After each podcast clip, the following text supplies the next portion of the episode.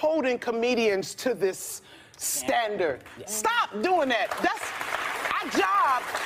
Our job is to make the ugliest stuff funny. That's our job. That's our job. We are court jesters. We are clowns. That's what we do. Hmm. We come out and we make this terrible situation laughable. I mean, unless you want to cry for the rest of your life. Do you want to cry? do you want to cry? we can do that. We can cry if you want to. But I'd rather laugh at the situation because Yeah. laughter brings joy. Laughter, laughter brings endorphins. Laughter brings contagiousness. Yes. Does that I make get- sense? yes. Yes. Like it, it, it brings joy. Uh, it- people love me so much because I have an energy of happiness. Right. You- I want to yeah. be happy. I want I want you to laugh just as much as you. I want everybody to laugh. And the best way, the best way to conquer pain is laughter. Yeah. It's the best way. That's so true. let comedians do their job because let me explain something to you. You're not letting comedians do their job and you're miserable. you're miserable because laughter is a release. Just like uh, watching acting, just like uh, listening to music, just like looking at art. Laughter is a release that you are now cutting off. Stop walking around so offended. You're not going to be able to survive life if you walk around offended. Laugh! Laugh! Laugh! You know what? Ahí tenían a Leslie Jones. Señoras y señores, esto es dándote en la cara. Pero más que dándote en la cara, no voy a decir más nada. Ese segmento que ustedes me han pedido. Lo, lo estoy haciendo siempre que puedo. Por ejemplo, en el caso de hoy, que es sábado. Aquí lo tienen para ustedes a esta hora. Eh, empiezo con ello y disculpe, si usted no entiende inglés, discúlpeme, de verdad, porque la belleza de, de este clip es como Leslie Jones explica de que tenemos que cogerlo con calma con, con cómo nos ofendemos por las cosas y por qué nos ofendemos por las cosas. Maybe nos estamos cogiendo la vida muy a pecho. Eh, eso es un- una manera de pensar mía en estos momentos. Eh, les voy a contar una anécdota. Yo el miércoles subí un podcast con Alexis Zárraga Acetaminofén y he escuchado de compañeros que lo han, lo han defendido en muchos aspectos. Y o gente que yo conozco en sus podcasts o en sus programas han defendido la libertad de expresión. Eh, lo han defendido a él como persona. Eh, yo me he mantenido en una situación neutral, más tirando a favor de él. eh, por muchos aspectos y porque lo conozco un, a- un aspecto personal, yo sé yo, primero, segundo grado, no tan profundo. Pero he compartido con el individuo varias veces, el individuo de dudosa reputación. Y me parece que no es mitad de las cosas que mucha gente dice de él. Entonces, todos los seres humanos pueden errar, ¿verdad? Pueden cometer errores.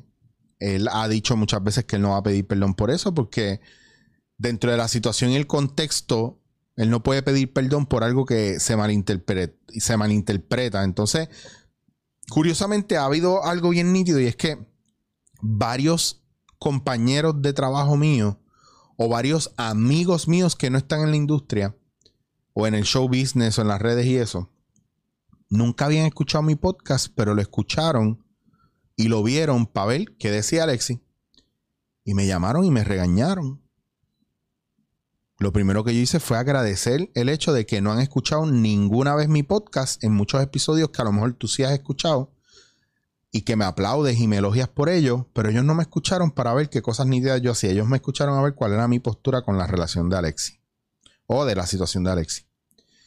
Y me regañaron, algunos me amenazaron, algunos me dijeron que yo era un puerco, o algunos le dijeron a otros panas que yo era. mm, que se habían decepcionado conmigo. Y, mano, yo me pongo en la situación de Alex. Y yo creo que si usted va a mi Twitter, a mi Facebook, a lo mejor usted encontrará algún post mío que yo haya hecho que sea en estos tiempos de ahora ofensivo. Puede ser. Pero si usted me va a juzgar en el pasado por lo que yo soy ahora, o usted me va a juzgar ahora por lo que yo fui en el pasado, pues entonces que tiene el problema es usted. Ah, no, que Alexis es así todo el tiempo. Sí, ¿sabes por qué? Porque eso es lo que él ha decidido hacer, esa es su voz dentro de los medios. Y porque mucha gente, muchos de ustedes se lo permitieron. Lo que pasa es que ahora es una moda eh, ser un paladín de la justicia por alguna causa. Black Lives Matter hoy, ¿verdad? Pero Black, Lives Matter didn't matter yesterday cuando el año pasado o a principios de este año yo no hice un proyecto porque soy negro y gordo. Digo, estoy hincho, pero en el fondo pues soy más oscurito, soy más trigueño. Eh, y eso la gente no lo dice. Mis compañeros que no me defendieron en ese momento sí postean cosas de Black Lives Matter, pero no me defendieron a mí porque en Puerto Rico no hay racismo. Pero el productor dijo, no queremos a Chicho, yo no quiero a Chicho porque es negro, es puerco, como dice mucha gente que no me conoce. Entonces es bien loco porque a veces queremos disparar lo que pensamos, queremos decir lo que pensamos, pero no pensamos lo que decimos. Y hay como cuatro o cinco personas que me dijeron que él tenía que pedir una disculpa y que a, ellos lo que les molestó es que él no se disculpó. Mi pregunta es, ¿quién tú te crees que tú eres? Que, que tú tienes que recibir una disculpa de alguien. ¿Dónde, ¿Dónde está tu orgullo y tu ego? Pues eso tú no lo analizas. No sé. ¿Dónde estamos parados nosotros hoy? ¿En qué estamos pensando nosotros? ¿Por qué vivimos indignados por todo? Ah, porque es una moda hacer yoga, es una moda ser vegetariano, es una moda ser feminista, es una moda ser un hombre feminista, es una moda escuchar reggaetón, es una moda comprar cosas orgánicas es una moda. ¿Y qué tú piensas al respecto de eso? Yo te voy a decir una cosa, yo entiendo que aunque yo no quiera, yo soy machista, que aunque yo no quiera, yo soy racista, que aunque yo no quiera, yo soy homófobo. ¿Saben por qué? Porque a mí me criaron en una época donde eso se vivía y está en nuestro ADN y en algún momento se me va a disparar un comentario así. Aunque en el fondo yo estoy seguro y la gente alrededor mío o la manera en la que yo vivo les pueda demostrar que no. Yo no soy ni racista, ni homófobo, ni, ni sexista, ni misógeno. Pero va a haber algo que les va a hacer pensar a ustedes que lo soy, como una vez que entré a un coffee shop, no hace ni, antes de María, creo que fue, bien, bien, bien poco antes de María. Y, eran las siete y media de la mañana, el coffee shop estaba abierto y le digo a la, a la, muchacha que estaba, dame un, dame un expreso de esos de macho. Y la muchacha lo tomó como una ofensa y me dijo, uy, eso es tan machista. Y yo me, te lo juro que se me quitaron las ganas hasta del café y le dije, no, no, no, no, no son las siete y media de la mañana. No me vengas con esa mierda ahora. Después que tú me des el café, discutimos qué es machismo y qué no es machismo. Y puede sonar arrogante y jodón. Pero, Corillo. O sea, a mí me criaron mujeres. En mi casa lo que había eran mujeres. A mí me crió mi abuela. Pues si yo soy machista es por culpa de ellas si yo digo jodiendo ese tipo es pato, ese tipo es pato, lo gritamos tantas veces en los parques de pelota, en las canchas de baloncesto, en las carteleras de lucha libre. Y lo hacemos de manera inconsciente porque en esa época, de donde nosotros venimos, era ofensivo pero nadie peleaba por eso. La represión era otra. Y ahora, a la mala, a la mala, yo tengo que estar pendiente a lo que yo digo cada dos segundos para no ofender a nadie. Y yo le decía a un pan ayer, cabrón, pues yo nunca voy a poder cambiar. O no es que no voy a poder cambiar. Y él me dice, wow, wow, espérate, pero ¿por qué tú dices que no puedes cambiar eso? Sencillo. Porque cualquier conducta que tú lleves años, y yo tengo 40 años, te va a tomar el doble reprogramar. Todos tendríamos que coger PNL, programación neurolingüística o reprogramación neurolingüística, para cambiar el modo de pensar. Y solamente funcionaría si todos estuviéramos conscientes de qué palabras y qué cosas están mal y las cambiamos. Eso toma tiempo. Y el problema de todas las personas que se quejan, que pelean, que condenan, que juzgan por relación a lo que decimos o hacemos, que es racista, que es homófobo o no, que lo están tirando todo en la misma canasta, no nos están dando ni tiempo ni espacio para readiestrar nuestra manera de vivir, de expresarnos y de trabajar socialmente, de comportarnos en la calle. Porque antes lo que era algo normal ahora es una ofensa. Aunque yo les voy a decir una cosa. Yo estoy de acuerdo cuando Ricky Gervais dice que lo que tú encuentras ofensivo o lo que tú sientes que te ofende no necesariamente quiere decir que porque a ti te ofenda yo estoy mal o tú estás bien.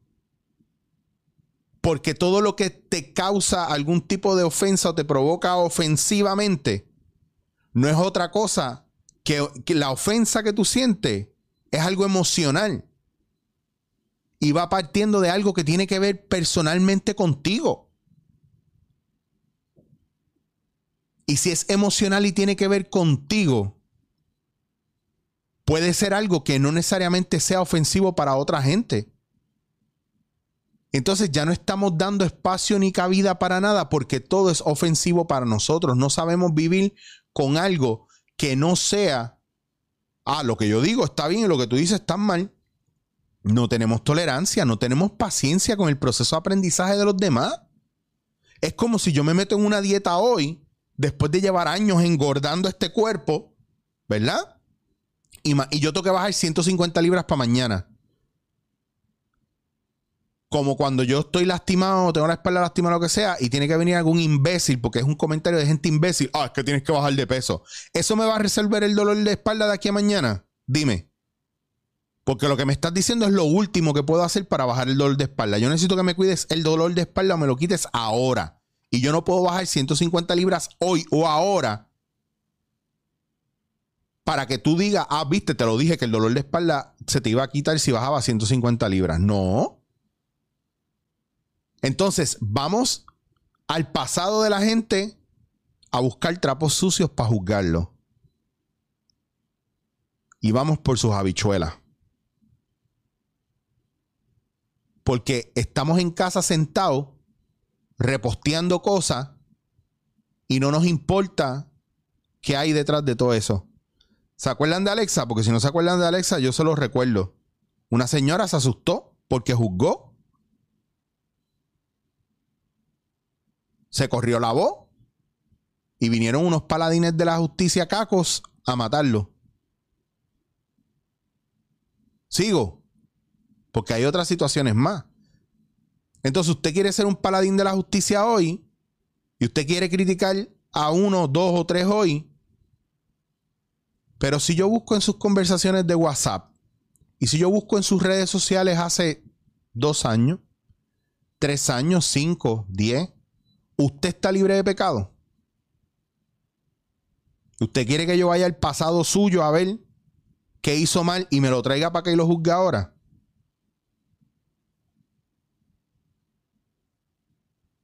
Pregunto yo. ¿Usted quiere vivir así? Usted va a ser el paladín de la justicia que toda la gente que quiere cambiar su vida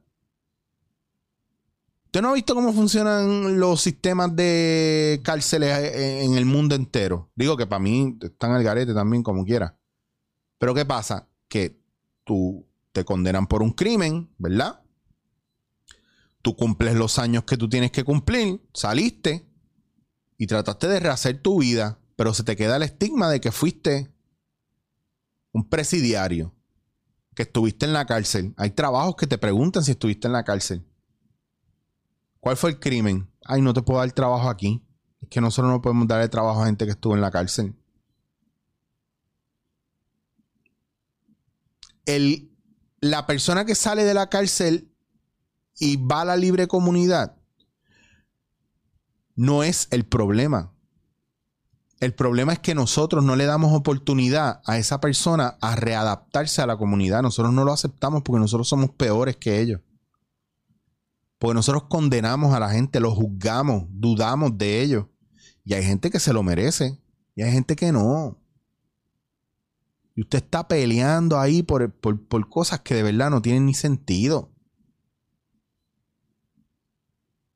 Y esto no tiene que ver con macetaminofen, esto tiene que ver con nosotros. La coma está donde está porque ustedes la pusieron ahí.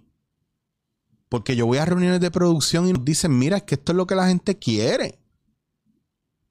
El reggaetón es número uno porque usted eso es lo que usted quiere. Yo estoy sentado en la playa tranquilo y tengo 17 bocinas alrededor mío escuchando la misma canción de cualquier cabrón de estos de reggaetón, de trap o de mierda. Y la playa yo quisiera estar en silencio, escuchando el mar. No puedo. Porque tienen que haber 17 chamaquitos que quieren ser maleantes. ¿Verdad? Y, y, canciones que hablan de, si tu novio no te mama el culo. Eh, esa misma canción, ¿verdad? Que todo el mundo se la tripea y jode con ella. Pero no, no, pero yo soy adulto, yo sé lo que es. Sí, pero los chamaquitos no. Y los chamaquitos quieren aprender eso. Y eso ustedes no lo censuran. No, porque eso está cool, eso lo bailamos, papi, vieja escuela. Uy, de aquí a 20 años. En un país donde tenemos el gobierno que tenemos y usted metió la feca en el papeleo este de las ayudas para que le den más. ¿Verdad? Pero, ah, pero no, pero yo puedo hacer eso. Ah, el gobierno a mí me joba, pues yo lo voy a jobar. ¿Y, es, ¿y qué usted espera a cambio? ¿Ah? Vamos a hablar, vamos a hablar de trapito sucio. El pillo del agua que usted tiene. Porque todos nos robamos alguna vez las películas pirateas de mi verano con Amanda que usted quiere que yo le filme. ¿Qué pago, papo? ¿Ah? Difícil, ¿verdad? Ah, no, está, este chicho es un huele bicho, mano. Mira lo que está diciendo. ¿Me prefieres de comediante o me prefieres aquí en el podcast? Tú me dices. Porque a mí me encanta regañar, pero yo también sé que yo tengo mis mi esqueletos en el closet. Pero si de trapitos sucios se trata, nosotros tenemos que empezar por nosotros mismos. Vamos a coger un break. Chequense esto. Yeah, well, that, that's the thing about offence, isn't it? When people yeah. say they're offended, it's that just because you're, you're offended, doesn't mean you're right. You know, it's offence is about feelings, and feelings are personal. Some people are offended by equality. So what? You know, mm. so you can't second guess people. If you try and please everyone, you'll please no one. Mm. With comedy as well, you've got to, I think you've got to deal with taboos and contentious issues. And sometimes you deal in irony, and some people don't get that. But you know, you can't legislate against stupidity, otherwise you'll be doing nothing. So if you're saying anything, you you should polarize. You should polarize because everyone's different. Yeah. Yeah. You should polarize because everyone's different. Para mí es bien importante y yo valoro mucho la gente que tiene una opinión. Lo que dicen en inglés, eh, eh, opinionated. ¿Verdad? Y una cosa que yo valoro mucho y me gusta mucho es la gente que tiene las pelotas para decirme las cosas en la cara. O tú sabes que que no se esconde, que, le gusta la, confrontación, porque confío plenamente en el día que estén hablando mierda de mí, esa persona va a pararse, no necesariamente a defender, a defenderme, pero a confrontar. Pero ¿y por qué tú dices eso de él? Yo puedo dar fe de que muchos compañeros cercanos por los que yo, yo he sacado la cara, jamás sacarían la cara por mí. Mira qué triste es esta historia. Y sé de dos o tres que sí lo harían y que lo han hecho. Y la mila es que los que no lo han hecho, sabiendo cómo yo soy, yo sé que les da vergüenza a veces hasta mirarme a los ojos. Porque han barrido el piso conmigo y han sido parte de ese proceso. Traigo este tema a colación de los trapos sucios porque vivimos en una sociedad que no tiene otra cosa que hacer que hablar mierda. Sin razón y sin prueba. Cuando a mí me dicen, ah, ese Francis, ¿verdad que es un cuerno, verdad? Eh, tú no sabes de lo que tú hablas. ¿Probado o no probado? Loco, Francis, mi hermano. Ah, ese Danilo, ¿verdad que es un huele bicho, verdad? Pero ¿por qué tú hablas así si tú no lo conoces?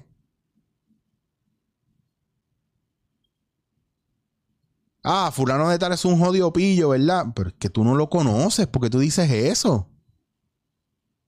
Ah, mira, Chicho, tú vas a macetaminofen ahí, es jodido puerco. Pero ¿y qué sabes tú? Ah, fulano de tal papi, ese tipo sí que es humilde. Ah, de verdad, tú estás seguro, porque yo lo conozco y no es nada humilde. ¿Me entienden? O sea, a veces nosotros tenemos una percepción de las cosas que está totalmente errada. Todo lo que usted vea en plan artístico, cualquier movimiento artístico en la sociedad, en ese entorno, en esa época, en ese lugar, en ese momento, es una respuesta a todo aquello que está sucediendo a nivel psicológico, social y emocional en esa sociedad. Nosotros, lo que estamos haciendo ahora y como nos estamos comportando y hablando, es como si todos nosotros fuéramos la Comay. Porque, porque ustedes, ustedes se quejan de la Comay, pues yo pienso que ustedes son como la Comay también.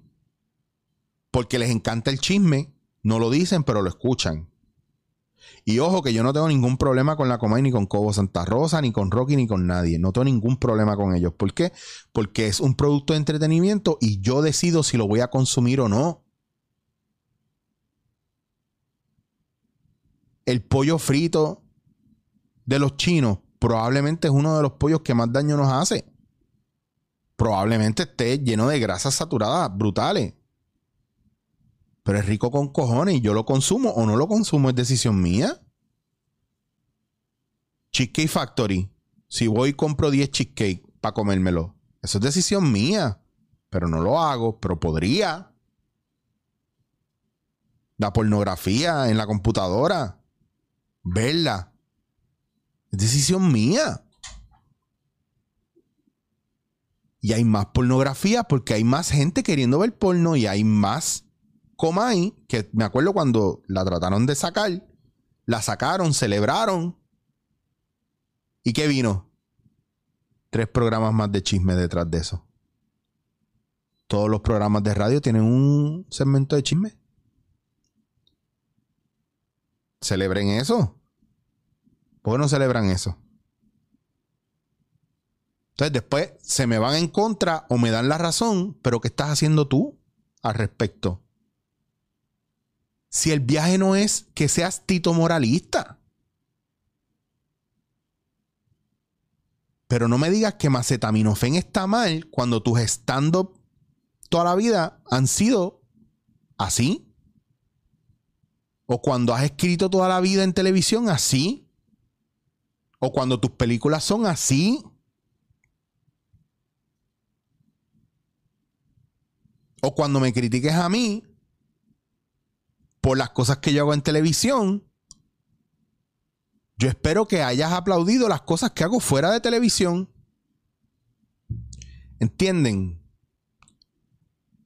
Y esto parte de yo conocer a la gente en persona y poder sacar la cara por ellos.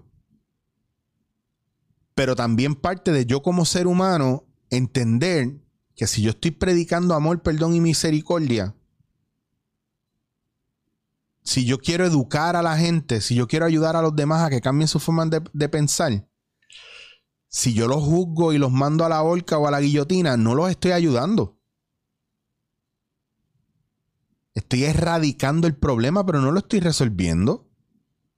Al contrario, estoy provocando más rabia más guerra y más separación.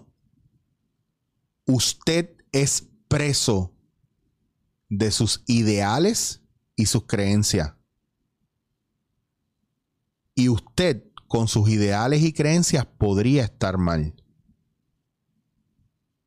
Cuando se despierte de ese sueño y esté mal, ¿usted va a pedir perdón?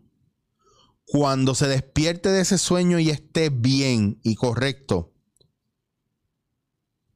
¿usted va a eliminar al resto o va a tratar de educarlos en amor? Esa es la gran pregunta que yo hago. ¿Es usted tóxico o es usted un elixir de vida? Desde donde estamos sin investigar es fácil juzgar.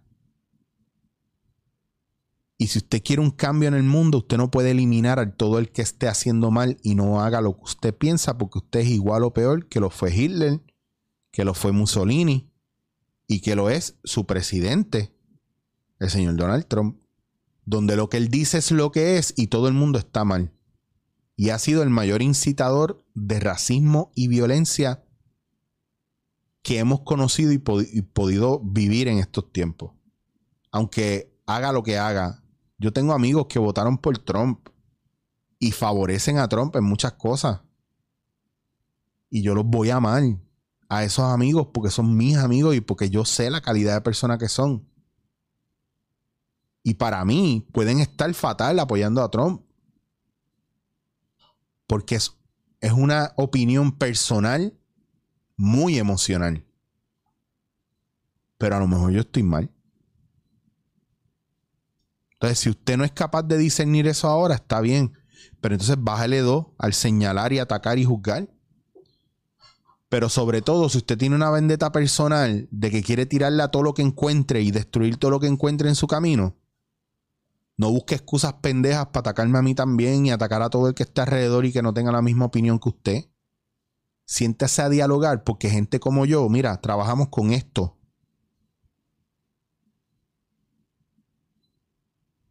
Y con esto, no con esto. Entonces, únase usted al equipo de la gente que es más que racional, es intuitiva y puede ver más allá y tiene la paciencia para detenerse y evaluar y observarlo todo y llegar a una conclusión propia, no porque lo dijo fulano, sutano, mengano, sino porque me atrevo por mis cojones me atrevo a creer en eso. Por eso yo no le tengo miedo a nadie cuando yo digo que yo no soy cristiano. Se vuelven locos, se asustan, pero yo creo en Dios. Pero es una conversación para la cual ustedes no están preparados. Estoy dándote en la cara, mira, para que dejen chavo ahí. Los quiero mucho. No se cojan la vida tan en serio. Y como dijo Leslie Jones, por favor. Dejen de ofenderse tanto, por Dios. Y déjennos hacer nuestro trabajo. El que es comediante, ojo, para cerrar. Acuérdense que no todo el que dice que es comediante es comediante. Pero ustedes le han dado el título a cualquier pendejo que le saca una sonrisa y han dicho, este es comediante. El problema no es Dios, son sus seguidores que se cogen las cosas muy a pecho y entienden lo que quieren entender. Esto fue dándote en la cara. Así que no voy a decir más nada. Esto es dándote en la cara.